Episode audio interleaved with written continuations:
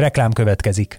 A podcast készítés élvezetes, de körülményes dolog. Nem csak mindenféle eszközökre, meg stúdióra van hozzá szükség, de elkötelezett emberekre is, akik előkészülnek, utána járnak, rögzítenek és vágnak. Ezen feltételek megteremtésében segítenek minket és kiadónkat, az egyik legnagyobb független hazai médiacéget, a hirdetők is. Mint például a Vodafone Podcast Pioneers programja, amely támogatásával ez az adás is készült, és amely arra jött létre, hogy segítse a magyarországi podcastgyártást. Reklámot hallottak.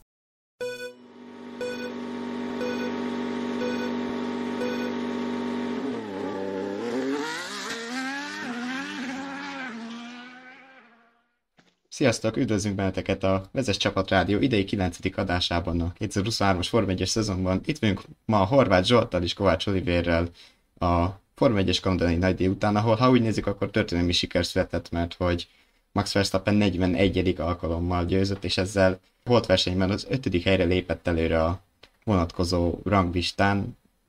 Beérte gyakorlatilag Ayrton Sennát, aki ugyanennyiszer nyert Forma 1-es futamot. Ha már a történelmnél tartunk, akkor még a Red Bull 100.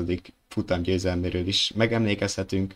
Ők az 5. csapat egyébként, akik ezt a mérföldkövet elérték a Forma 1 történetében. És különleges dobogó volt az abból a szempontból is, hogy összesen 11 Forma 1-es világbajnoki cím pezsgőzhetett Montrealba, Fernando Alonsóval és Lewis Hamiltonnal. Amúgy ez egy olyan futam volt szerintem, srácok, nem tudom, ti mit gondoltok, aminek a végén így elmondhatjuk, hogy több volt benne a pozitívum, mint a rossz, ami hát mostanában többször beszéltünk valóban a rosszról, most viszont tényleg úgy gondolom, hogy több olyan jó dolgot tudunk kiemelni, ami nem mondom, hogy klasszikussá emeli ezt a futamot, de egy viszonylag élvezhető futam már. Szerintem mindenképpen azt a faktort, aminek egy sporteseménynek kell lenni, azt hozta, tehát hogy volt kiemelkedő sportteljesítmény, sportértéke, mellé viszont szórakoztató volt. Ezt alá tudom támasztani én, és ez egy kifejezetten jó futam volt, főleg, hogyha az idei viszonyokat vesszük figyelembe, azért, hogy viszonylag folyamatosan pörögtek az események, azért az elejében is volt egy-két történés, úgyhogy ebben a tekintetben ez már valóban kezdett Forma 1-es futamra hasonlítani, és nem csak ilyen bemutató devo autózásra. Ez már mindenképpen egy pozitív fejlemény, de hát azért Kanadában nem feltétlenül csak az unalmas futamok kapnak teret, hiszen elég csak visszaemlékezni 2007-re, 2008-ra, vagy 2011-re, ne talán 2014-re. Igaz, nem ért ezek közelébe a 2023-as, de kétségkívül ez egy különleges verseny volt, főleg a Verstappen és a Red Bull számára. Így most nézzünk, kaptak egy egyébként, hogy szavazást, még ezt nem tudom, Zsolti, hallasz-e? Jól, csak gyorsan elmondom a szavazásunkat a YouTube-os nézőinknek, hogy kíváncsi vagyunk a véleményetekre, hogy számotokra ki volt a kanadai nagydíj legkellemesebb meglepetése, felsoroltunk 3+1 választási lehetőséget, majd rájuk kicsit bővebben is kitérünk később. A Ferrariról van szó, Alexander Albonról és Nico Hülkenbergről, aki inkább az időmérőn parádézott, illetve +1-ként ott van, hogy a felsoroltakon kívül mást gondoltok. Ha erre voksolnátok, akkor várjuk kommentben is, hogy kire gondoltok, illetve az egész adás alatt a hozzászólásaitokra kíváncsiak vagyunk. Szóval Zsolti akartam mondani. Pont azt akartam mondani, hogy elképzelhető egyébként, hogy az okozta ezt a plusz faktort, hogy tényleg jó sikerült verseny volt, hogy az időmérőn kavarodás volt. Tehát a ház, mondjuk úgy, ha nincsenek a körülmények, akkor ritkán kerül erőből a második sorba, Perez megint hátrébb sorolódott, tehát hogy volt kaland az időmérős, emiatt fölbojdult egy picit, alapvetően nem, mert nyilvánvalóan Alonso meg Verstappen ott volt az elejébe, a Mercika hozott volna, igen, de hogy volt egy kicsi fölpesdülés az időmérős, ettől kicsit megváltozott a sorrend, tehát hogy lehetett látni, fölzárkózást látni, tehát hogy volt helye a versenynek. Akit viszont ez nem zökkentett ki, az Max Verstappen volt, aki ezt a szezont uralja, és pont egyébként a Senna utolérés kapcsán merült fel itt, hogy mennyire lehet hasonlítani őt például ilyen nagyságokhoz, tekintetbe véve például az időbeli eltolódást, ugye 30 év van köztük, amikor ugye versenyeztek egymásra, teljesen mások a viszonyok, de mégis azért valamilyen számot jelez ez. Ez vitathatatlan, és teszem hozzá, hogy azért minden esetben egy-egy korszakról beszélünk itt. Tehát ugyebár az 1990-es években, amit itt felhoztál példaként, akkor ugyanilyen, hogy mondjam, távolinak tűnt időben a Juan Manuel Fangio-féle sikerek, és most is pont ilyen távolinak tűnik az Ayrton Senna féle 3 világbajnoki cím. Max Verstappen most írja a Forma 1 történelmét a Red Bull-al együtt, és valószínűleg pont ilyen nosztalgikus emlékek törnek majd elő, beülünk 5-10-20 év múlva, amikor adott esetben a jövő egyik Verstappenje fogja meglovagolni ezeket a sikerhullámokat. A holland kétségkívül parádésan teljesít, önmagától nem is hibázik, legfeljebb akkor, hogyha elunja magát, mert konkrétan ez is egy olyan futam volt, amiből akár Grand Slam is lehetett volna, de végül nem lett, mert ugye a leggyorsabb kör nem lett az övé, de minden kört vezetett, mint Barcelonában, és 8-ból 6, ha jól számolom, ami azért tovább erősíti azt a nem is annyira háttérben meghúzódó Schumacher szállat, amikor ugyebár a 2002-es szezont hasonló eredmény mintával kezdte, folytatta és aztán zárta. Szerintem olyan szempontból áll az összehasonlítás, hogy Verstappen is kész van.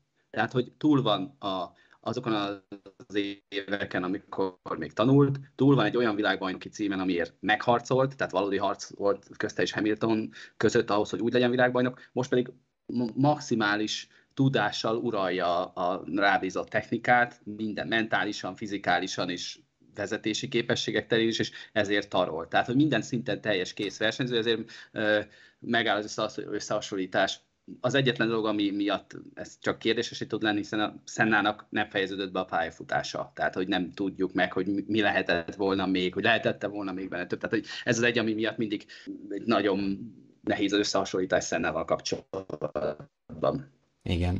Itt közben mit akartam mondani? Az, hogy jönnek állandóan ugye a kommentek például arról, hogy ezt az autót pont a Facebook oldalunkon az F1 and More hozzászólás mezőjében láttam, hogy ezt az autót gyakorlatilag bárki el tudná győzelmig vezetni, beleértve akár az újoncokat, Piastrit és Sargentet is, de közben ott van az ellenpélda erre, Sergio Perez csapaton belül, aki hát megint alulmúlta a saját ígéreteit is, ugye megint megígérte, hogy ő most ott lesz, és tényleg bizonyít, és mégsem. Van igazság a felvetésben, mert nyilván kell egy rendkívül jó, adott esetben domináns autó ahhoz, hogy valaki ilyen sikerszériát tudjon produkálni. Ugye ezt el lehetett volna annak idején Hamilton esetében is, hogy oké, alatta ott volt az autó, de hát ugyebár azért voltak csapattársai is, és nagyon Rosbergen kívül nem nagyon tudta vele felvenni a harcot például Bottas. És az is hozzátartozik az igazsághoz, hogy azért léteznek olyan technikák ebben az automotorsport nevű műfajban, hogy bizonyos technikákat csak bizonyos versenyzők tudnak elvezetni, elterelgetni. Egy időben ilyen volt a gyorsasági motoros világbajnokságban a Honda és Marc Márquez viszonya, hogy lényegében sorra vérezteti ki a csapattársait, most éppen a korábbi világban Joan Mir van soron ilyen szempontból, de elvérzett már Pol Espargaró is többek között, vagy éppen Jorge Lorenzo, tehát ilyen csupa nagy nevek a Repsol Hondánál, mert Marc Márquezen kívül senki nem tudta azt a szintet képviselni azzal a motorral, amit ő. Én azt gondolom, hogy nem lehet figyelmen kívül hagyni a technikát, de pont a futamon Russellnek az esete mutatta meg azt, hogy van egy jó versenyautó, mert a Mercedes versenyautója sem rossz, hogy ezeknek a pilótáknak olyan kiemelten jó képességeiknek kell lenniük ezekhez az autókhoz, hogy egy minimális hiba. Nagyon nehéz azt gondolom hagyományos autóvezetőként elképzelni, hogy mennyire apró hiba kell ahhoz, ahogy Russell betette a falba az autót. Nagyságrendileg szerintem egy 10-15 centivel ment arrébb, mint kellett volna az ideálishoz képest, hogy a rázókövön az autó elveszítse a tapadásból valamennyit, és a másikat a falatta egyből. Tehát, hogy itt olyan képességekről beszélünk, ez a bárki elvezetheti, ez nem hiszem, hogy megállja a helyét. Valószínűleg sokan sikeresek lennének a mezőnyből ebben az autóval, de pont az van, hogy van másik 19 autó a pályán, másik 19 jó pilótával. Nyilvánvalóan a Red Bull most kiemelkedik az autó, de kell hozzá Verstappen. Tancsigaír egyébként kommentben, hogy lesz az Verstappennél 20/23 is, ugye idején, hát nem 23 futamot rendeznek, mert a Imola kihullása 22, de amúgy még ez a 20/22 is meg lehetne, hogy a Perez-két. Pillanatilag igen, és a Red Bull fölényét kiválóan szemlélteti az, hogy hogy zsinarban 9 győzelemnél tart a Milton Keynes-i stáló, és volt egy ilyen szériája tavaly is a csapatnak, ugyebár a francia nagydíj, a mexikói nagydíj, és ami a legdurább az egészben, hogy ez a sorozat lehetne már 19 utamos is, hogyha São Paulo-ban Russell-ik nem törik meg. Tehát amit idén meg tavaly mivel a Red Bull, az egyszerűen félelmetes. Tehát ez lényegében egy űrhajó. Mind az RB18-as, mint az RB19-es, tehát az, hogy egy csapat adott esetben egy hiány 20 utamot nyerjen zsinórban, az egészen példátlan.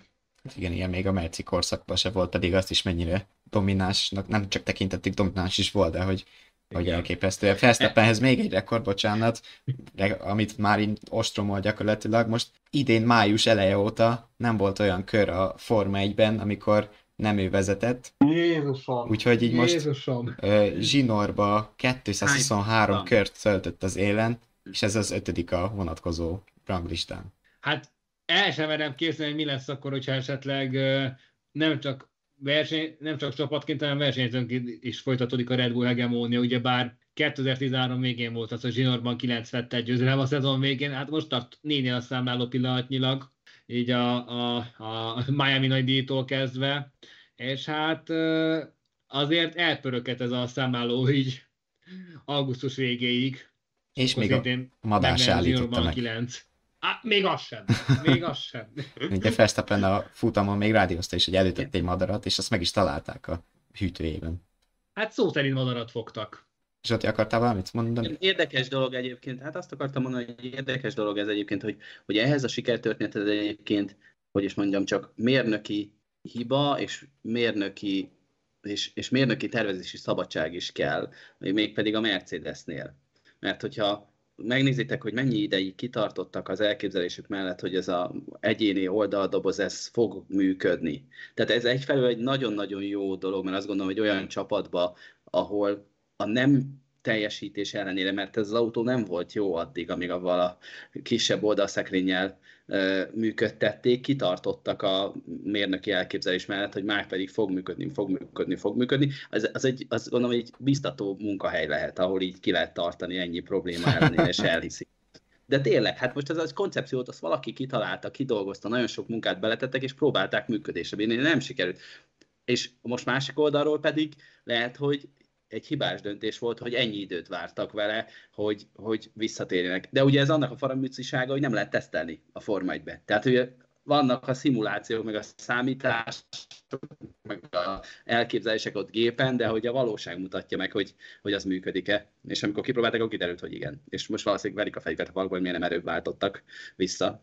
Igen, hát ugye voltak biztató jelek, ami miatt ugye nem váltottak, például ott volt a tavalyi 2-es győzelem Brazíliából, de igen, és át is térhetünk amúgy a Mercedesre, itt a kanadai nagydíj kapcsán is, hogy úgy tűnik, hogy ez az új csomag, amiben már van egy oldaldoboz is, de nyilván nem csak az oldaldoboz itt a fő dolog, hanem, persze, hanem van padlólemez, egy csomó minden futómű, szóval úgy tűnik, hogy nem csak Barcelonában feküdtek a körülmények a Mercedesnek, hanem Kanadában is, és két teljesen különböző pályáról beszélünk. Egyébként... Igen, és a pilóták is azt jelezték vissza, hogy jó az autó, tehát hogy képesek vele autózni, és ez azért fontos, mert korábban ugye mind a két pilóta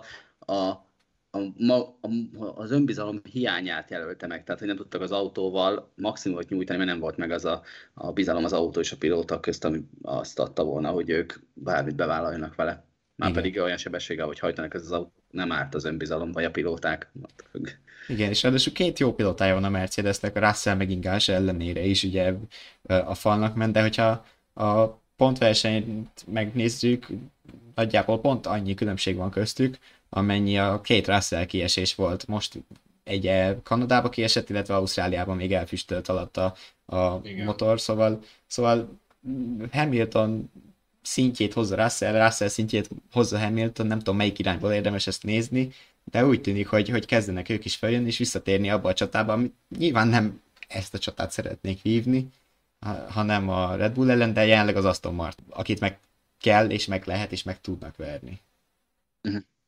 Ti mit gondoltok egyébként, hogy lehet, hogy csak rosszul látom, de olyan, mint hogyha a sikertelenség Hamilton számára megnyugvást hozott volna. Míg abban az időszakban, amíg harcban volt a világbajnoki címért, amikor a győzelmeket hazudott, akkor sokkal intenzívebb volt úgy nézve a versenyeken, a rádióba, a újságíró kommunikációba, hogy ő mit mondott a csapatnak, hogy volt a csapatnak, hogy mi történt. Most meg kb. Mintha jel lenne tűnve, vezet, és vagy jó az autó, vagy nem jó. De nincs, nem látni azt az energiát, hogy elfáradt, és vár addig, amíg jó autója lesz, és majd akkor tesz vele újra energiát, vagy mi változott meg benne? Egy szót változtatnék csak azon, amit mondtál, teljesen így látom én is, nem a sikertelenség hozta meg, hanem az, hogy lekerült róla a nyomás. Gyakorlatilag ott volt... 7 világbajnoki címmel volt rajta nyomás? Hát olyan szempontból az a fajta nyomás lehetett rajta, hogy ő érezhette magát a világúrának, ami Rosberg meg Bottas mellett, ez megvolt neki, meg a mezőny legjobb autójával, és amikor ez így elkezdett elkopni a mezőny legjobb autója alóla, onnantól kezdve új szituációba került, ami hát karrierjét nézve nem teljesen új, de most egy régi új, amivel tényleg régen volt dolga. És ez az... Lényegében majdnem 10 éve.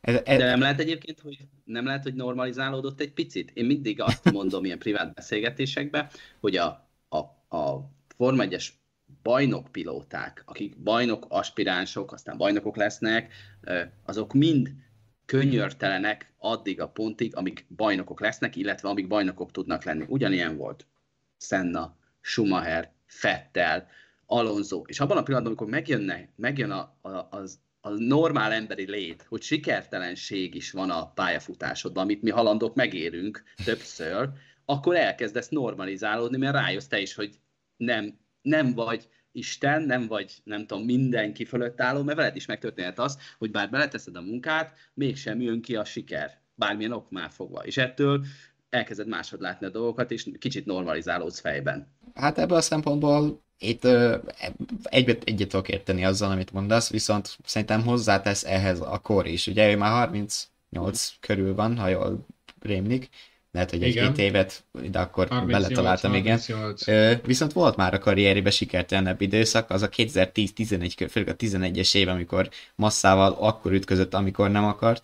Meg mondjuk 2009-ben az autó is egy hulladék volt. Igen, szóval az az időszak eléggé sikertelen volt, és ott nem tért vissza kvázi ez a normális Hamilton, ahogy fogalmaztál, mert hogy ugye ott is nyert már egy VB címet, és elhitte, hogy ő a Jani.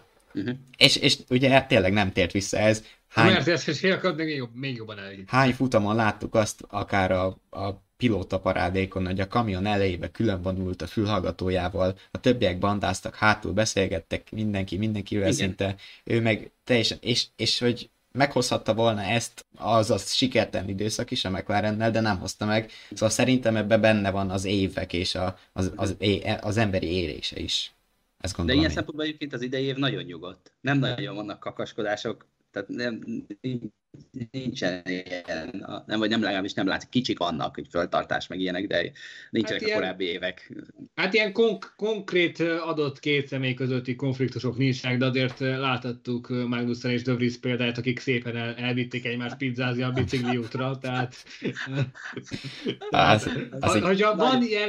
van jelenet 2023, amire rá lehet húzni a Benny Show zenéjét, akkor ez mindenképpen lesz. Tehát amikor addig pofozgatták egymást, amíg páros tánc formájában ki nem suhaltak a bukótérbe, majd jött a kis keresztbás, a tolatgatás, gyönyörű volt. Magnussen mennyire zseni volt, hogy befékezett keresztbe, hogy nehogy elmenjen öcsi sajt. Az nekem nagyon tetszett.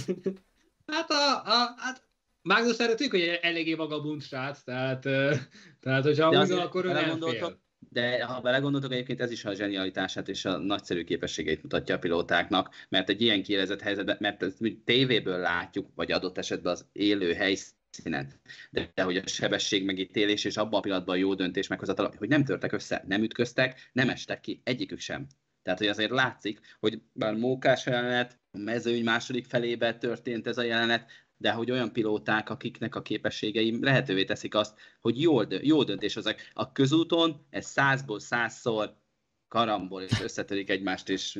Tehát, hogy azért azért lehet, hogy néhány évvel ezelőtt a Forma 1-ben is egy picit ilyen betétlapozásba ment volna át egy hasonló összeérés, hiszen azért pont ezen a hétvégen láthattuk, hogy egyes csapatok autói mennyire ellenállóak és masszívak tudnak lenni, például Alonso is az első körökben eltalálta elég keményen a jobb hátsó kerékkel a falat, és ezt képest végigcsinálta a futamot, csak fantom problémák gyötörték őt, vagy éppen ott van rászeresete, aki konkrétan meg is mászta a falat körülbelül, és aztán visszaengedték még egy jó 30-40 körre. Igen. Tehát azért benne van a technikának a exponenciálisan felfelé ívelő fejlődése is. Hamiltonhoz jött egy, hát igazából félig meddig kötető gondolat, Szabó Bence írt, hogy lehet Bottas a példaképe, és ő is mással kezd foglalkozni. Nem feltétlen Bottas jutott eszembe, de ebből a kommentből tovább fejtve amúgy még, hát ilyen kicsit pulvárosabb, szaftosabb téma. Lehet, hogy Hamiltonnak a megnyugvást pont a magánéleti helyzet rendeződése hozta meg, most éppen azt pletykálják, ugye, hogy Shakirával kavargat. Úgyhogy... Hát figyelj! Nem tudom, hát nézd, néhány héttel ezelőtt még mindenki Alonso és Taylor Swiftről beszélt. Jó, szóval az inkább a mémeknek szólt. De egyébként ez mindenképpen, hát a magánélete rendben van, az sokat jelent ahhoz, hogy a pályán is jól tudjon teljesíteni, ez teljesen nyilvánvaló, tehát hogy ez, ha az nincs rendben, akkor fejbe máshol van a pilóta, és ilyen sebességnél azért az nem jó. Nekem van egy kérdésem, hogy ki az, vagy melyik csapat az, aki Verstappentől elvehet győzelmet idén? Alonso. Én is őt mondanám egyébként, Alonso, első számú esélyesként őt mondanám. Nem. Perez már vett el, és ugyanaz a csapat. Egyrészt már Perez vett el. Oké, de hogy most pont azért kérdeztem, hogy a Perez láthatóan leszállóákban van, vagy mély gödörben, vagy bármiben van, ahonnan most 3 futam óta keresi a kiutat, csak azért, hogy ő nekünk van még esélye erre. Konkrétan Perez most olyan, mint hogy az Alfa Taurit vezetni a Red Bull helyett, tehát így, hogyha a formáját nézzük.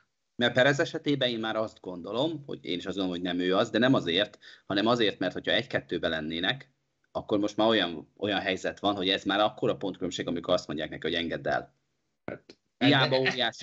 Hiába óriási a fölény, most már nincsenek partiba abba, hogy a VB címéje menjen, és útira akarnak menni. Ezt felvénázta a mexikói, lássuk be, tehát konkrétan 4-5 futam alatt írta ki magát teljesen az történetből. Nem mint, hogyha előtte annyira rettenetesen sok esélye lett volna, legfeljebb a pontás mutatott egy picit félrevezetően, kedvezően, mert tavaly is láthattuk, hogy volt hasonló felállás, és aztán ugyanúgy elfogyott így nyár elejére, és most is pont ugyanezt látjuk, vagy azt beszéltük is néhány adással ezelőtt, hogy van esetleg köze ahhoz, hogy ilyen néhány futam alatt kifáradós forma jellemző Perezre, azt nem tudom, de innentől nem tudom, hogy a mexikói hogyan fog felállni. Ráadásul most sokkal jobban mugdácsol, mint tavaly, úgyhogy azért az autója sokkal stabilabb papíron, hiszen tavaly még a Red Bullnak ideig óráig a Ferrari ott volt kihívó, komoly kihívó félként, miközben most lényegében olyannyira saját magukra koncentrálhatnak, hogy egyes futamokon Verstappen még kávézni is félreállhat nyugodt szíve, még akkor is nyer, hogy számomra Perez helyzete teljesen érthetetlen. Tehát most így pillanatnyilag nem rémlik olyan akármilyen élversenyző, vagy szimplán másodszámú pilóta, aki ennyire húzamos ideig küzdött volna egy élcsapat színeiben. Tehát azért az, hogy Zsinórban 3 időmérőn előfordul az, hogy a Q3-ig nem jut el, ez szerintem kifejezetten példátlan. Igen, pont ezt akartam mondani, hogy Sergio Perez különleges képessége, hogy a mezőny legjobb autójával 8 időmérőből 4-szer nem jutott be a top 10-be. És jött egy kérdés, hogy az a kapcsolatban, szerintetek Perez, ha ilyen bénán teljesít a maradék futamokon, kirúgja a Red Bull? Hát ez szerződés hosszabbítás ebből nem lesz. Ki, még az sem biztos, hiszen még így is fölényesen megnyerik a VB címet, szerintem elbeszélgetnek vele. Csak kérdés, hogy ezzel mire mennek, mert szerintem egy pár elbeszélgetés már történt ott annál a csapatnál, akár tavaly, akár idén, de 2024 végéig nem tudom, hogy hát szerintem utána már nem lesz folytatás Perez és a Red Bull között, tehát egyszerűen annyira, de annyira outsidernek tűnik most a teljesítmény egy csapaton belül, tehát oké, hogy Verstappen egy hátán egyedül is elviszi a csapatot, de hát azért erre nem lehet feltétlenül építeni, tehát nem tudhatod, hogy mikor jöhet el egy olyan pont, akár idén talán már nem, de akár jövőre, hogy egy új kihívót kap az istálló, és akkor nem lehet egy versenyzőre építeni konstruktúri bajnokságot. Egyszerűen ezt nem engedhetik meg maguknak. Hát de ez csak akkor él ez a kérdés, hogyha a konstruktúri bajnokság bármilyen fronton is veszélybe kerül. Igen. Ha megnyerik a konstruktőri bajnokságot így, akkor minek is változtatnának? Itt az a kérdés, hogy Perezzel el lehet beszélgetni arról, hogy oké, szerződés hosszabbítás, egyértelmű második számú státusz. Hát csak pillanatnyilag tehát, még nagyjából negyedik státusz szintjén van ekkora különbségekkel. Tehát ezért ez a probléma, és ez klasszikus az a helyzet, amikor a házat már nem akkor kell elkezdeni ott, amikor már porig éget. Amúgy tehát ebben a szempontból én nem feltétlenül értek veled egyet, Olivér, és azért, mert ha megnézzük, amúgy ugyanezt játszott el a Merci is. Nem volt, amikor voltak ilyen jellegű különbségek Hamilton és Bottas között, de Bottas is addig tartották meg, amíg el nem bukták gyakorlatilag az egyik VB címet. Tudod, mi ebben az érdekes, hogy azért... Kimondatlanul, ugye olyan pilótára van szükségük, aki most ebben a három futamban ez nem tud lészni, aki képes hozni a második helyet, harmadik helyet, dobogókat, jó eredményszájt, és hogyha az első számú pilótánkon gond van, akkor előre tud lépni. Jó, csak azért ezt Bottas viszonylag rendszeresen hozta annak idején. Igen, de Perez is, tehát most ez a három versenyről beszélünk, én nem írnám le Perezt, valószínűleg fog javulni, és össze fogja magát kapni, de hogy az sokkal nagyobb kockázat, hogy hozol egy bárkit, aki újra avval lendülettel fog nekivágni, hogy neki meg kell verni a Verstappent, le kell győzni a Verstappent, de nyilvánvalóan a csapatnak ez nem célja. Még ha ezt nyilvánosan nem is kommunikálják. Christian Horner, meg Helmut Marko nem azért keres még egy pilótát az autóba, hogy az is világbajnok lehessen, hiszen az ő céljuk az, hogy azt tudják elmondani, hogy 4-szeres világbajnok, 5-szeres világbajnok, 6-szeres világbajnok, 7, tehát hogy rekordokat döntsenek nekik. Ez a dolgok, mert az hoz több befektetőt, az hoz több pénzt, több szponzorpénzt. Tehát, hogy ez csak kifelé van két pilóta, minden egyes ilyen nagy... De Zsolti, tehát... Minden ilyen nagy helyzetnél két... De Zsolti, csak az a helyzet, hogy például most az Aston Martin is azért van óriási slamasztikában, mert van egy Fernando Alonsojuk, és van nagyon-nagyon-nagyon-nagyon-nagyon mellékszerebe egy Lance-ról, aki lényegében csak azért lehet ott, mert tudjuk, hogy milyen felmenőkkel bír, és azok milyen pozícióban vannak. Tehát azért de 80 pont a különbség. De ez rímel arra, mit mondtam, mert mit is mondtam, hogy nekik az kell, hogy legyen egy sikeres pilótájuk, mert majd az hozza a szponzorpénzt, de az Astonnál ez nem kell, hiszen a övéké az egész csapat, és ők adják a pénzt, tehát nincs szükségük pénzre. Tehát, hogy ő motiváció... De azért az mekkora gáz már, hogy 80 pont van két pilóta között 8 futam után, és ilyeneken húszak majd a konstruktőri második helyek év végén. Tehát... A pilótákat tisztán vizsgáljuk, maximálisan egyetértek veled, és számomra teljesen érthetetlen, hiszen a tavalyi évben Stroll mutatott valódi versenyképességet. Alonso másodvilágzása szintén óriási meglepetés, kiszámított erre. Azért nem sokan. És valóban, de csak a tisztán nézzük, valóban óriási különbség, fölfoghatatlanul nagy különbség van Stroll és Alonso között. De érthetetlen is. Mert Stroll tud vezetni, nem tapasztalatlan, már mutatott tényleg jó versenyeket, tehát teljesen érthetetlen, hogy most mi van vele.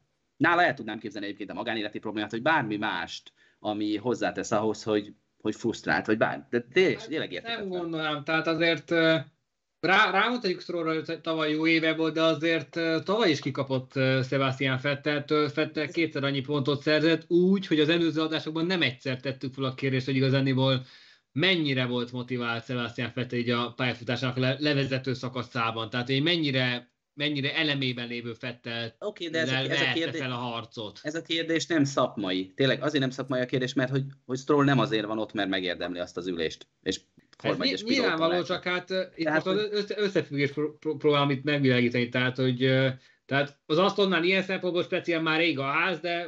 Csendben ülnek, mozgatnak, és nézik, ahogy ég a ház. De jó, de az ház az elég jól ég ahhoz képest, hogy mi volt tavaly az eredmény, mi volt idén, hát, és innentől kezdve mindegy is a kérdés az ő szempontjukból. Olivér, de tényleg ez a gondolat, mert szerintem az egész csapatban nincs benne, hiszen most nézd meg, a csapatvezető szerinted elmegy a csapattulajdonoshoz, hogy cseréljük már le, és jobb eredményeket fogunk érni, ha nem a fiad lesz. Ezzel nem áll oda senki. Tehát ez a gondolat, ez szerintem ez föl sem elő a csapatban. Nem így gondolkodnak, hogy van egy nagyon jó pilótánk, és dolgozzunk azon, hogy hogy a Stroll is tudjon minél több pontot hozni. Próbáljunk neki segíteni, és kész, és kihozzuk a csomagból a maximumot. Mindig ezt mondják a csomagnak. Igaz a csomagjuk, hogy van egy Strolljuk.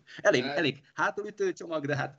Hát rettenetesen hátulütő, főleg úgy, hogy gyakorlatilag Fernando Alonso instruálja őt verseny közben adott esetben. Tehát ahhoz képest ez a 80 pont, hát nem akarok nagyon kegyetlenül szigorú lenni, de azért Stroll lehet, hogy lapos kúszásban megy az Aston garázsába. Stroll csuklója meggyógyult, már teljesen ilyen a kérdés. Elvileg meg, legalábbis Stroll nyilatkozta azt, hogy a 2 héttel ezelőtti barcelonai futama volt az első, amikor igazán úgy érezte azt, hogy a régi állapotában van, szóval ez a kérdés egy megválaszolt kérdés ilyen szempontból. Ja, azt nekem szerintem nekem az nagyon jó volt látni egyébként, hogy én legalábbis régebben nem tapasztaltam ezt, hogy nem csak egy csapat képes fejlődésre. Tehát ez esetben nem az történik, hogy a Red Bull megy elől, hanem most képes volt a Mercedes fejlődni, az Aston hozott új fejlesztéseket, amelyikkel szintén úgy tűnt, hogy ők is előrébb tudtak lépni, és ott volt a Ferrari. A Ferrarinál is valami történt, mert végre értelmezhető tempót, fölzárkózást mutattak, és részt tudtak venni valamelyesen. Igen, én ezzel abszolút egyet tudok érteni, és ráfűznék is itt az adás címére, meg a nézőinket is bíztatnám a szavazásra, meg a kommentelésre, hogy nekem a Ferrari volt például a kanadai Nedi csendes hős csapata, hogyha nem egy pilótát emelnénk ki, és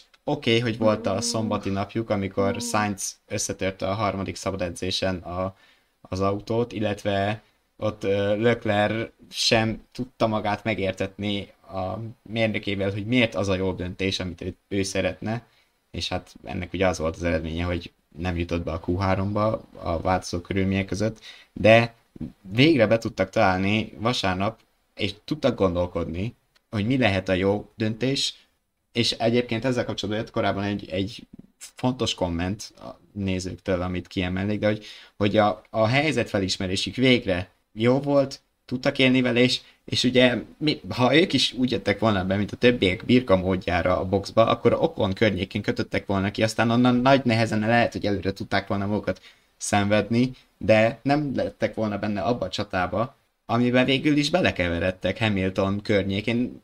A tempó különbség végül is Hamilton javára döntött, de közel voltak, és megvolt a lehetőségük, hogy lőtávolságban legyenek. És a komment, ami korábban jött, hogy azért itt fontos hozzátenni. Szabó Bence írt, és sajnos az elejét nem látom, de az volt a lényege, hogyha Russell nincs a hibájával, akkor végül is a Ferrarinek az nem jött volna ki ennyire jól. De hát egyrészt a motorsportban nem nagyon van olyan mondat, ami haval kezdődik, ugye megtörténnek a dolgok. Másrészt azért tényleg hozzá kell tenni, hogy önerőből nem biztos ennyire jól előre tudtak volna mozogni. De megtörténtek a dolgok, és ezt mentse el a Ferrari, hogyha magának jót akar, mert a tempójuk, legalábbis itt most Montrában úgy tűnt, hogy versenyképes lehet, kicsit lemaradásban, de versenyképes lehet az Aston Martinnal és a Mercedes-szel. Igen, Patrik nem mondta ki, de gyorsan kimondom, hogy ha van itt olyan hallgató, néző, bárki, aki nem figyelte, hogy az történt, hogy ezt a Russell miatt safety car volt, hogy megünnepelhessük, hogy 50 éve van safety car, nem lett volna rá szükség, de így legalább megünnepelhettük, és ezt a legtöbben kihasználták, és bejöttek gyorsan egy kerékcserére, míg a Ferrari kimaradt az autóival, és ezzel a boxba előttük behajtókat megelőzték, tehát hogy tudtak egy nagyobbat előrelépni, és olyan pozícióba kerültek, hogy tudtak csatázni pozíciókért, és jó sok pontot szereztek. Messze voltak a győzelemtől, vagy a dobogótól akár, de hogy legalább nem a vert sereg, és az egy pontért mentek. És nem azt mondom, hogy az eredményre kell büszkének lenni erre a 4.-5. helyre, mert a Ferrarinál sosem ez a cél. Az első hely a cél. De az út. Olivier nem értékeli a sikerüket. Nem, tehát könyörgöm, tehát hány év után? Könyörgöm, tehát azért egy Ferrarinál ne tartsunk már ott, hogy olasz Indus, meg zászla, meg tűzijáték, azért, mert egy futamon nem szúrtak el valamit orbitálisan. Hát, a problémát az okozza, hogy ezeken az autókon évközben a jelentős strukturális változást nem lehet tenni, és hogyha elszúrták, már pedig ez az autó nem tűnik világverő autónak, utána azt gondolom, hogy ha sikerül javítani és közelebb kerülni a világverő autóhoz, amilyen a Red Bull, vagy egy jó autóhoz, amilyen az Aston, az sikernek kell érteni. Tényleg, amit előbb is a csomagból kioszták a legtöbbet, és mellé, ugye hány korábbi adásban ecseteltétek, volt erről szó, hogy vajon Sainz, illetve Leclerc valóban tudják-e azt a szintet, hogy sikerre vezessenek egy középszerű autót. Na pont ezzel kapcsolatban jött egyébként egy komment ebben a pillanatban Szabó Mecért, és szerintem a Ferrari-nál Leclerc megmutatta, miért nem lesz világbajnok ezzel a habitussal, hogy mondd egy kicsit élesebbet, ez az időmérőre vonatkozik, aztán jaj, bocsi, én voltam a hibás. Ez nem világbajnok kaliber. Ezt hogy látjátok? Ugye itt az volt a sztori, hogy először hát a csapat... Ezt mondtam, igen, hogy a világbajnokok azok mennek előre. Én nem tudom, hogy ez köthető a világbajnoki kaliberhez, hogy szerintem nem feltétlen ő az egyedüli amúgy, aki egy mond valami meggondolatlan, legalábbis lehet, hogy meggondolatlan, és aztán visszavonj, elnézést kér, azért már látunk ilyet sok embert. Igen. Nem hozzá összefüggésbe a kettőt. Nem feltétlen ehhez mérném egyébként. Hát az minden esetre abból a szempontból furcsa volt, hogy milyen hamar meggondolta magát az időmérő után, mert ez szerintem egy órán belül volt az, hogy Leclerc nyilatkozott bosszúsan, mondta, hogy nem tudok mit mondani, hát neki nyilván volt egy gondolata, hogy ő hogy szeretné a Q2-t megoldani, és aztán Frederick Vasseur csapatfőnökhöz ment oda az ő saját interjúja közben, és mondta, hogy igen, már én is láttam, hogy másképp van a sztori, és így. Nem, én tényleg nem hoznám összefüggésbe. Egyébként az időmérő nekem nagyon tetszett, ezt pont nektek meséltem, Oliver, itt a szombat este, hogy ez annyira régóta vártam már egy ilyen időmérőt, hát meg tudom mondani pontosan mióta, lehet, hogy volt hamarabb, de nekem a core memory, ez a memóriába beégett időmérő, ami hasonló lebonyolítású volt, ez a 2008-as Monzai volt, ahol ugye szintén esett a Sebastian Vettel első polpozíciója volt ez a Toro Rossóval, igen, és ott is ugyanez volt, hogy száradt a pálya, aztán megjött az eső, és akkor nagyon kiszámíthatatlan volt az egész, és résen kellett lenni, és rá kellett érezni a körülményekre, és egyszerűen ott is az volt, hogy a szakasz közben egyszer csak megszűnt gyakorlatilag teljesen a javítási lehetőség, akik még nagyon jó voltak, és össze tudtak rakni egy-két kört a folyamatosan romló körülmények között, azok tudtak piciket javítani, de hogy ez is egy olyan időmérő volt,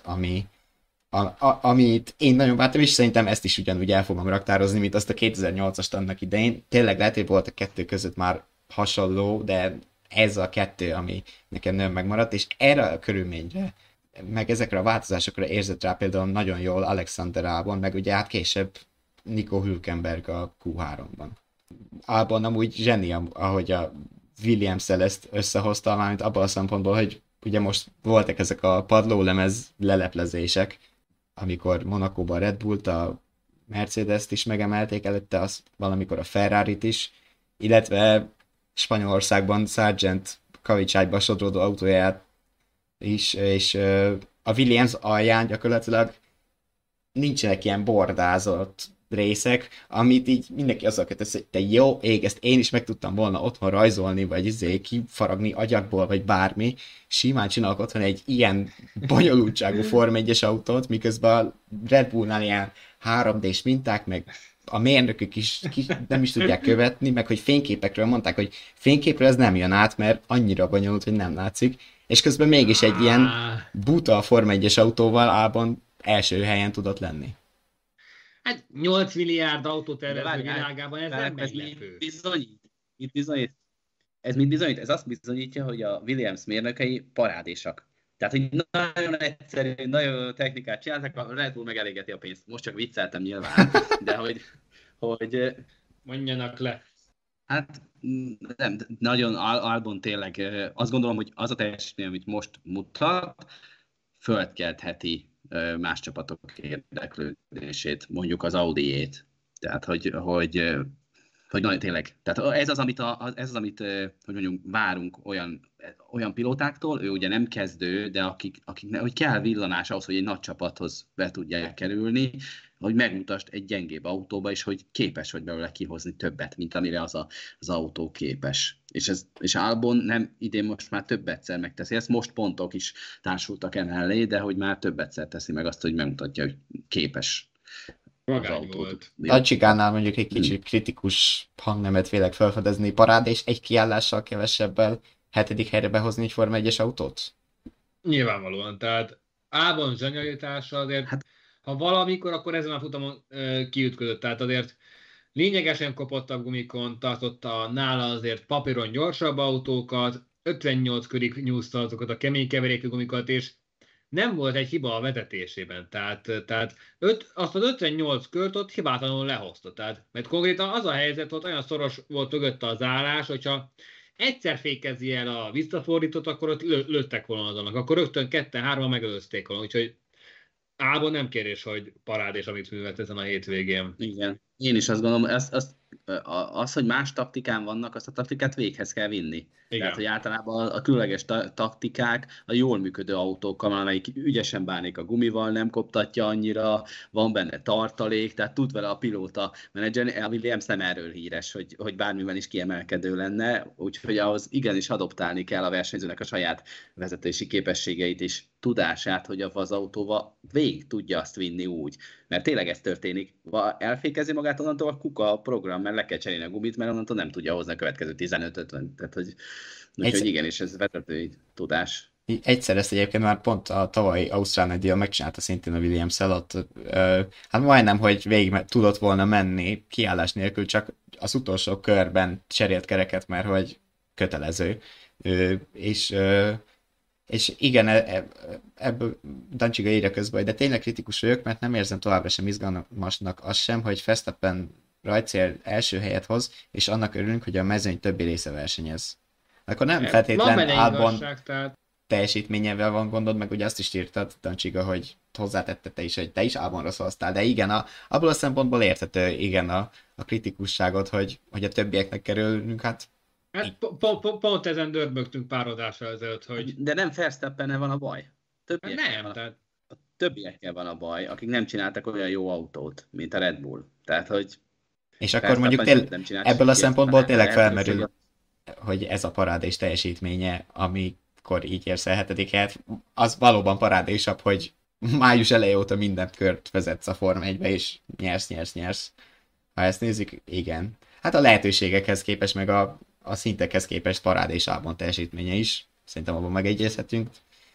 Úgyhogy így. Az egyébként érdekel, nem írták a kommentelők, hogy aki a felsoroltakon kívül másra szavazott, hogy ők itt gondoltak a legkellemesebb meglepetésnek a kanadai nagydíjon, ezt várjuk a kommenteket.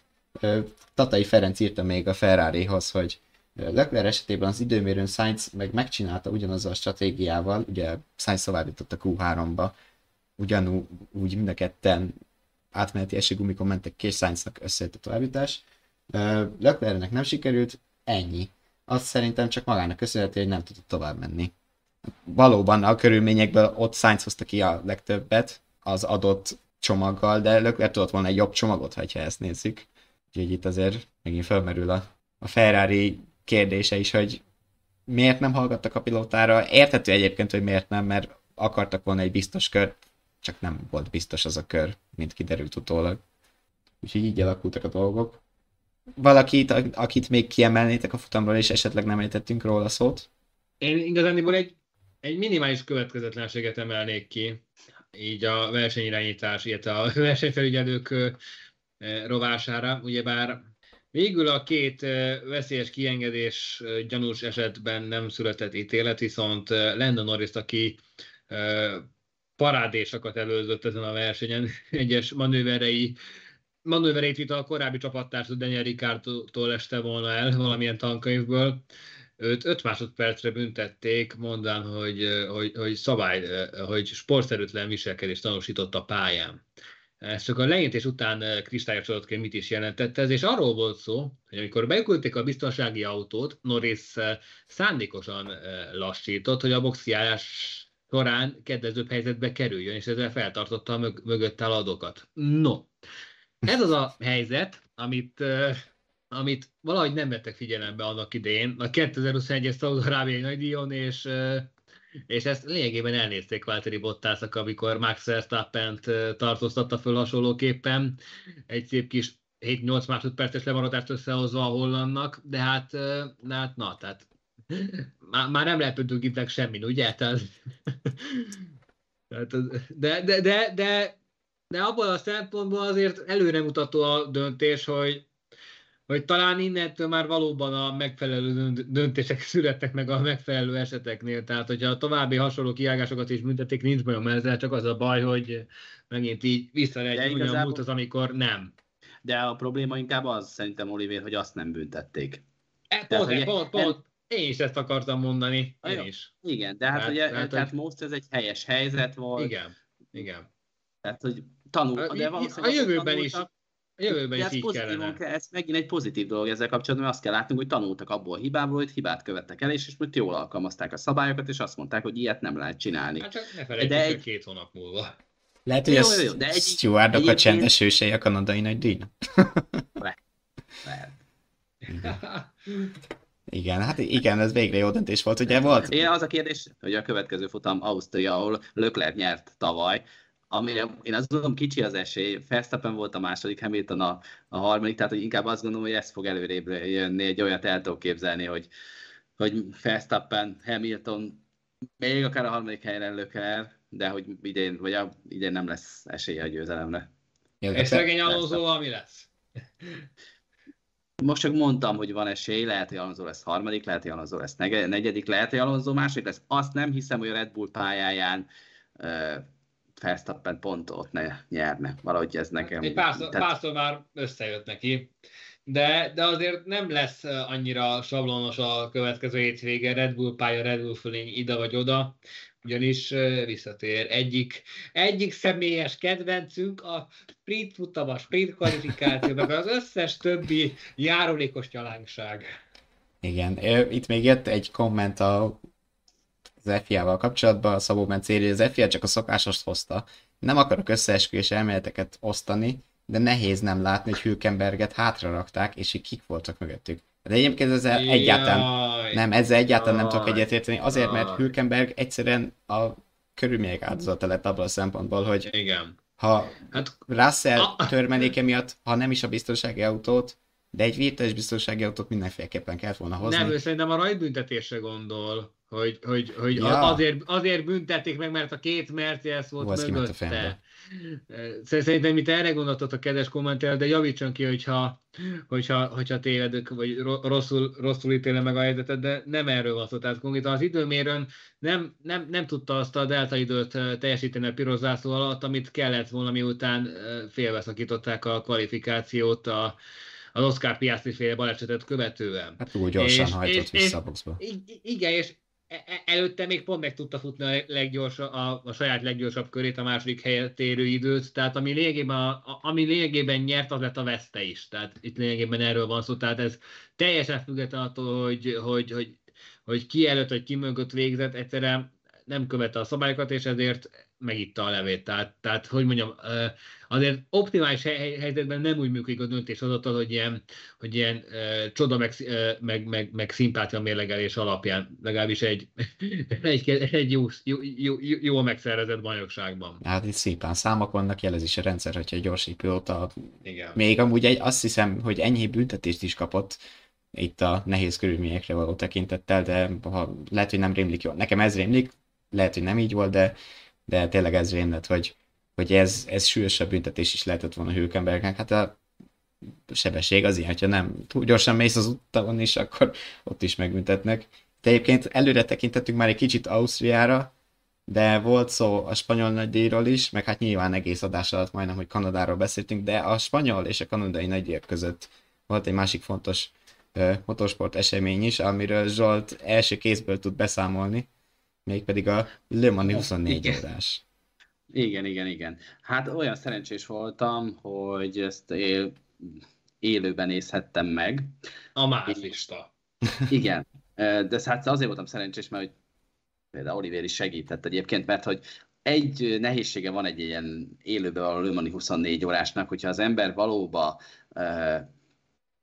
ezt meg akarja nézni, akkor ugye a pálya mellé kell menni. Ha a pálya mellett van az ember, akkor ugye nem kapja meg ugyanazokat az információkat, ami a tévén átjön, tehát sokkal nehezebb követni az eseményeket. Például nekem volt olyan, hogy kint voltam a pályaszélén délután, és megjött az a özönvízszerű eső. Tehát akkor az volt az elsődleges gondom, hogy hova meneküljek a többi szurkolóval együtt, és ott azért nehezebb volt követni, hogy a pálya különböző részein mi történik. De egyébként ami nagyon-nagyon megdöbbentő ezzel kapcsolatban, hogy ugye van lehetőségünk így sajtó mellénnyel viszonylag közel menni a pályához, hogy az a fajta sebesség, ami ezen a pályán jellemző, hogy az mennyire nem jön vissza nézőként, és mennyire van még a látóról sem, és pláne nem a tévéből, és hogy ezekben a kanyarokban mennyire megfigyelhető, hogy ezek az autók ugye kevesebb aerodinamikával, és ezért kevesebb aerodinamikai leszorító erővel rendelkeznek, mint mondjuk a Forma 1-es autók, és hogy mennyivel nagyobb a hagyományos gumiból fakadó tapadás, és hogy mennyit küzdenek az autók maguk a tapadásért, hogy hogyan tapad be egy kanyarba az autó, és hogyan mozog az.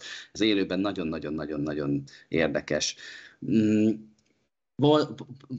Ami még jó volt, hogy több, a Ferrari hívott meg, így elsősorban a Ferrari pilótákkal volt módon beszélgetni, de hogy egyébként, hogy ők mennyire lazán kezelték ezt, tehát nem volt bennük ez a feszültség, ami annak volt a jele számomra, hogy ők nem is számítottak rá, ugye elsősorban a futam előtt, az időmérő után beszélgettünk velük, hogy nem számítottak rá, arra számítottak, hogy gyors az autójuk, hiszen a korábbi futamokon, már nem Le Mansban, hanem az előtte lévő hosszú távú versenyeken már volt dobogós hely, tudtak polpozíciót szerezni, de nem számítottak arra, hogy ennyire extrém módon versenyben lesznek, tehát azonnal a győzelemért fognak menni a Toyotával, jó szereplésbe bíztak, én ezt vettem le. De tényleg, tehát hogy nekik az volt a feladatuk, hogy tapasztalatot szerezzenek, jó eredménnyel zárjanak, minél több eredményt begyűjtsenek, vagy minél jobb eredménnyel, de hogy szerintem nem volt bennük. Az egyik csapatvezető mondta el, hogy igazából ő neki először akkor jutott eszébe, hogy ők nyerhetnek, amikor a második lefulladásuk volt, az utolsó kerékcserénél, mikor az autó nem akart újraindítani. Azt nagyon kemény volt, tehát ott igen, és azt mondta... Belé még egy James Caldor kifejezés, szerintem ott kb. 200 000 volt a pulzus a szegénynek. Igen, és megkérdeztük, igen, egy kommunikációs hiba okozta az elektromos rendszerbe azt, hogy az autó nem akart újraindulni, és nem tudta, ugye ott csak elektromosan lehet kijönni a boxból, úgy kell indulni, és egy kommunikációs hiba a rendszerbe az okozta, de hogy mikor azt másodszor is sikerült beindítani az autót, akkor azt akkor gondolt először arra, hogy nekik esélyük lehet velük, hát többször vezették addig is a versenyt. Érdekes volt például az, hogy Alessandro Pierguidi azt mondta, amikor beszélgettünk, hogy megkérdeztük a étkezésem, én tudom, hogy ő neki például fogynia kellett 3-4 kilót ahhoz, hogy tudja ugyanazt a tempót hozni, amit a másik két pilóta az autóban, mert hogy ő nehezebb volt. És ez a 3-4 kiló, ez már látszott a köridőkön. És le is fogynia kellett. Ilyenre utoljára ugye a Forma 1-es időszakban, amikor a minimumsóit levitték, akkor emlékszünk, amikor Massa mennyit szenvedett, vagy nem Massa. Sutil például. Amikor még a italos kulacsot semmíték magukkal, az itató tasakot. Igen, és akkor neki, és ő is egy nagyon vékony, nagyon, tehát igazi versenyző alkat, és akkor mondta, hogy a verseny után az első dolga az, hogy eszik egy jégkrémet.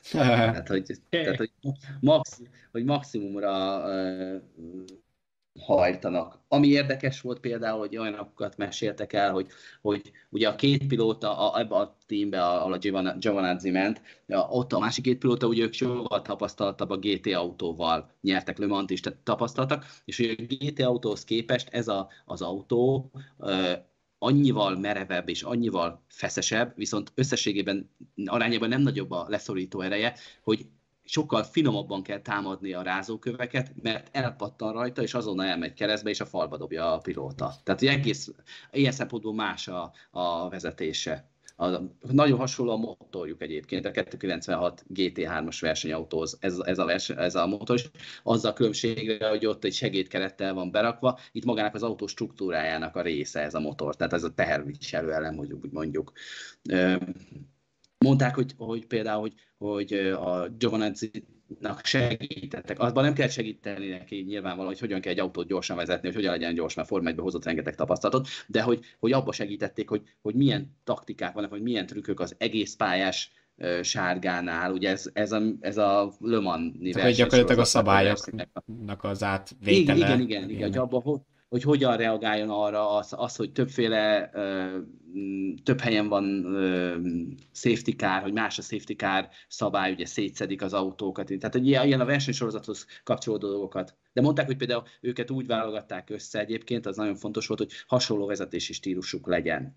Az fontos volt meg, hogy a pilóták egymással ezért normálisan kijöjjenek, mert itt nagyon fontos az, hogy az egyik pilóta úgy adja át az autót, hogy épségben legyen, hogy jó állapotban legyen, hiszen ő azt kell várni, hogy a következő is tudjon vele nagyon-nagyon gyors lenni. De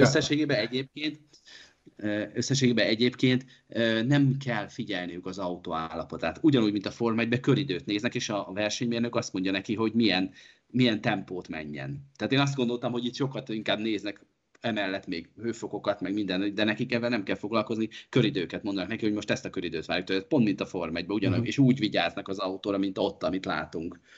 Igen, ezt az autót én is láttam még, ugye, amikor Imolába bemutatták, pont ugyanezt, itt közben, miközben beszéltél, mutattunk képeket, nem csak magára a versenyről látszott az 51-es autó is, de hogy a historik autók, a régi Le Mans-i autókról egy kis gyűjtést a céljegyenesben látszott a képeken az árverés, ahol ezeket el is adták, illetve egy pár fotó a kempingből, ahol ugye a sima szállásod volt, és hogy ott mikkel jöttek a vendégek. Igen. Hát az nagyon, ilyen szempontból jó, mindegyikről tudok mondani, nagyon érdekes volt egyébként, hogy ez francia verseny, ugye, Le Mans, mindenütt franciául beszélnek, francia lobogó, igen, nagyon sok francia szurkoló, de hogy rengetegen jönnek Nagy-Britanniából, és ott kifejezetten a tehetősek látható a kempingben, tehát rengeteg Ferrari, McLaren, Lotus. Az utolsó nap egy olyan Ferrari-t találkoztam a tulajdonossal, ami egy klasszikus 60-as évekbeli autó. Le volt takarva ott a kempingbe, a konténerek közt, ahol aludtunk, az utolsó nap vették le, és akkor láttam. Tehát ez egy több millió dolláros autó, és abban ő elautózott. Tehát, hogy óriási a hype.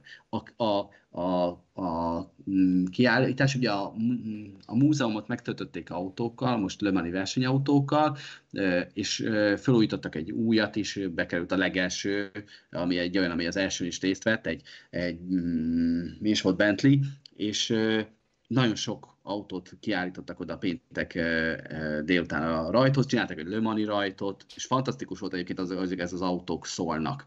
És ugye, hogy még egy picit vissza a 23-as versenyre, azért az amerikaiak nagyon tudják, hogy miről szól a show. Mert a két legjobban szóló autó, az egyik a NASCAR volt, ezt is láthatták, a különleges autó, a másik pedig a Cadillac. A Cadillac ugye egy szívómotoros hypercar, és ennek megfelelően az a V8-as motor, az olyan hangorkán van, ahhoz képest tényleg a Ferrari-nak erőtlen a hangja ehhez képest. Egy mély, tompa hangja van, de erőtlen. Tehát, hogy hát a régi autók, az árverés, az meg döbbenetes volt tényleg, hogy emberek ültek ott, és azt mondták, hogy 1 millió euró, meg 2 millió euró. De volt olyan, ott a helyszínen volt, aki 5 millió eurót mondott így be egy autóra. 5 millió eurót, tehát ott ült a széken mellettem, nem tudom, és én csak úgy álltam, és tehát, hogy fölfoghatatlan dolgok zajlottak ott, tényleg. Forintban is elfogadnám per pillanat. Persze, nyilván, de hogy ez micsoda más gondolkodás, és micsoda értéket képviselnek ezek az autók, hogy... Hát ez már erősen first class csapásvonal ilyen szempontból, az autók first class-a. De mindenkinek azt mondom, aki tud, irány Le Mans, mert fantasztikus az egész, fantasztikus éjjel látni versenyt. És aludj máskor. Irány Le Mans, és aludj máskor. Én aludtam egy kicsit, azt hiszem, hogy 3 óra hosszát, mert tényleg beszélgettem olyanokkal, akik korábban élve, hogy meg lehet csinálni, csak ugye másnap dél, tehát nem úgy van, mint ugye én dolgozni mentem oda kintre, tehát nem az van, hogy hazamész a futam után 1 óra, és lefeksz aludni, én ugye csak hétfőn este jöttem haza, tehát hogy ott még van teendő utána interjúkra viszont, tehát nem feltétlenül tesz jót, hogyha megpróbálod végigcsinálni úgy, mert akkor délután meg eldőlsz. Tehát érdemes a naplementét megvárni, és utána a napfölkeltét megpróbálni megnézni, hogy mi történik. Én egy picit elcsúsztattam, mert azt hiszem 3 óráig voltam fönt, és utána 6 órakor keltem, addigra meg a nap már fönn volt. De...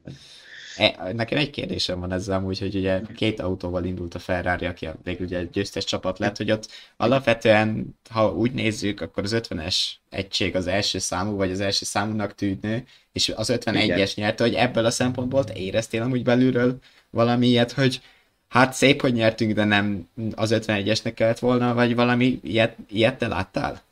Nem, abszolút nem. Szerintem pont azért nem, mert nem készültek erre a győzelemre. Tehát, hogy szerették volna a jó eredményt, de szerintem nem hitték el addig, hogy ez lehetséges. Hogy egy első évben folyamatosan azt hangoztatták, hogy még nem volt kész egy éve, mert júniusban ment tavaly először pályára az autó. Tehát, hogy szerintem ők nem voltak erre fölkészülve, mert hogy mi is kérdeztük tőlük, hogy akkor most hogyan tovább. Tehát, hogy volt egy ilyen program, hogy nyerjünk Le Mans-t, ezt így sikerült, és akkor most hogyan tovább. És akkor úgy mondták, hogy hát, akkor most megpróbáljuk megnyerni a világbajnokságot is, ha már ez így alakult. Tehát, hogy ilyen nagyon egyszerű. Ugye annak az autónak, az 50-esnek egy kavics kiukasztotta a hűtőjét. Tehát, hogy... Ennyire banális amúgy. Igen, és mondta a műszaki vezető, mondta, hogy egyébként ők tanulni jöttek ide, és egy csomó mindent tanultak is a verseny alatt. Például ezt a hűtős kérdést is majd meg fogják oldani, hogy egy kavics ne lukassza ki a hűtőt, ha lehet. De hogy nagyon örültek neki, és szerintem abból látszott, hogy nem voltak nagyon fölkészülve, hogy nem volt extrém, tényleg nem volt extrém buli, vagy nem tudom, bármi a Le Mans-i sikere után. Tehát amikor bejöttek a pilóták a főhadiszállására, a Ferrari-nek, pont ott voltunk, akkor mindenkivel lepacsiztak, hátba veregették egymást, és jól van. És jó éjszakát. Lehet venni haza. Fura volt, tényleg. Tehát fura volt ilyen szempontból, hogy nem tudták még szerintem, hogy mit csinál. Ehhez képest a Toyota meg nagyon-nagyon szomorúak voltak a sajtótájékoztatón, meg az egészen. Tehát, hogy a tévés közvetítésben is látszott az egyébként, amíg itt mutattak bele, hogy ott egymásra borulás, könny, hullatás és ezek zajlottak, de te nyilván közelről igen jobban láttad ezt. Igen.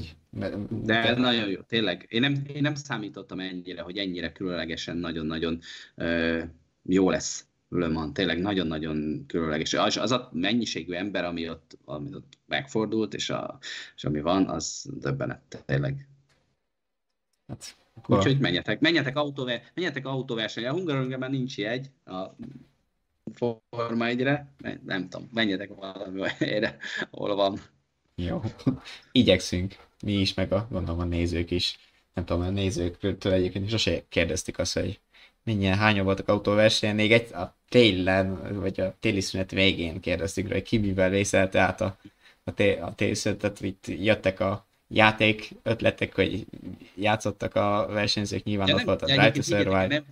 Nem csak ez jó. Én ugye régebben, nem tudom, 15 éven az motorsporthoz köthetőségem nagyon sok interjút csináltam ugye a hazai rally VB-n, a hazai rally bajnokságban, az első osztályokban, tényleg jártuk a versenyeket, verseny, de emellett autocrossról is csináltam, meg csináltam enduróról, de hát minden ilyen verseny, ahol brummognak, vagy történik valami, nagyon jó, tényleg az autocross is, annyira jó azok a szöcskék, meg az ottani, amik voltak ilyen idézőjelben tákolt autók, azok versenyei is szórakoztató, mert zajos, csattog, zörög és küzdelem van. Annak idején mi is kijártunk Kecerre, meg ilyenek, nem tudom te arra mennyire, az domb tetején, ha menő volt.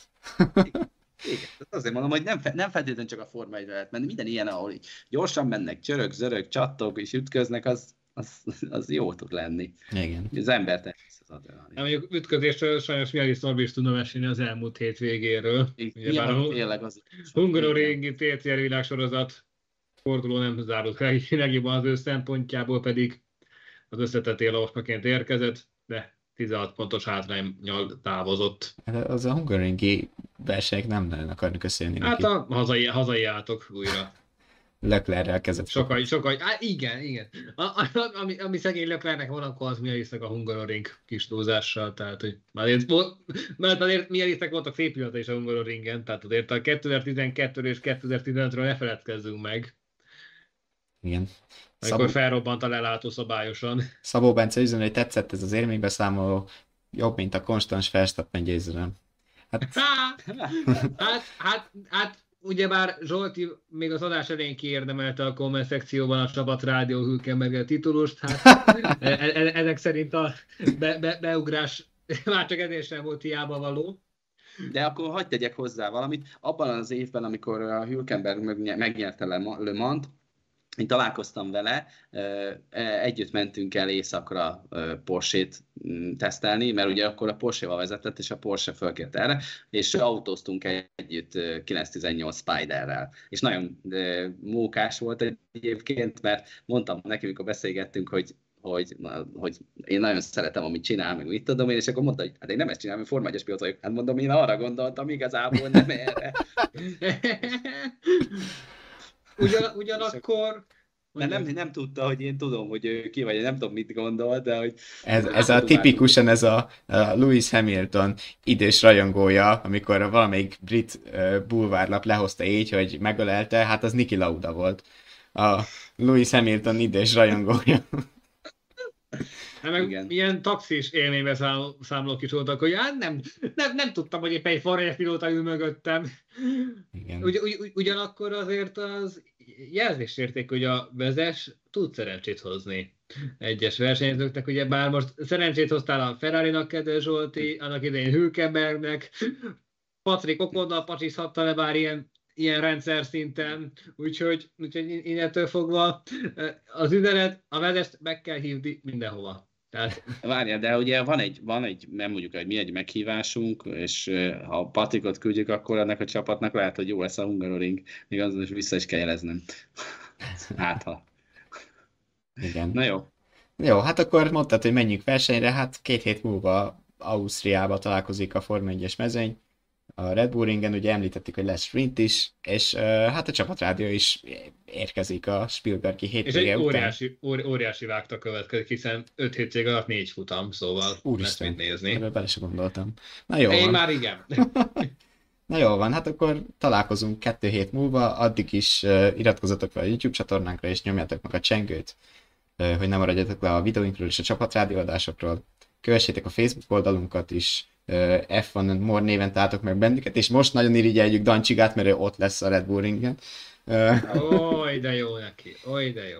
Az írásainkat pedig a vezes.hu/Forma1 oldalon találjátok. Csapatrádió adásokat visszahallgathatjátok itt a YouTube-on, de mindenféle podcast felületen is ilyen vagyunk, hogyha csak a hangokat akarjátok hallani, Spotify-on, iTunes-on és a Google Podcast-on is. Akkor július, ez a második hónap, ez a július 3-án találkozunk újra a csapatrádióban. Reméljük, hogy minél több nézővel, hallgatóval, mindannyian visszajöttök. Köszönjük, hogy itt voltatok, követtetek bennünket, kommentetek, szavaztatok. Albon megnyerte toronymagasan a legkellemesebb meglepetés díját, és akkor 2 hét múlva. Köszönjük, hogy itt voltatok. Sziasztok! Köszönjük a figyelmet, sziasztok! Sziasztok!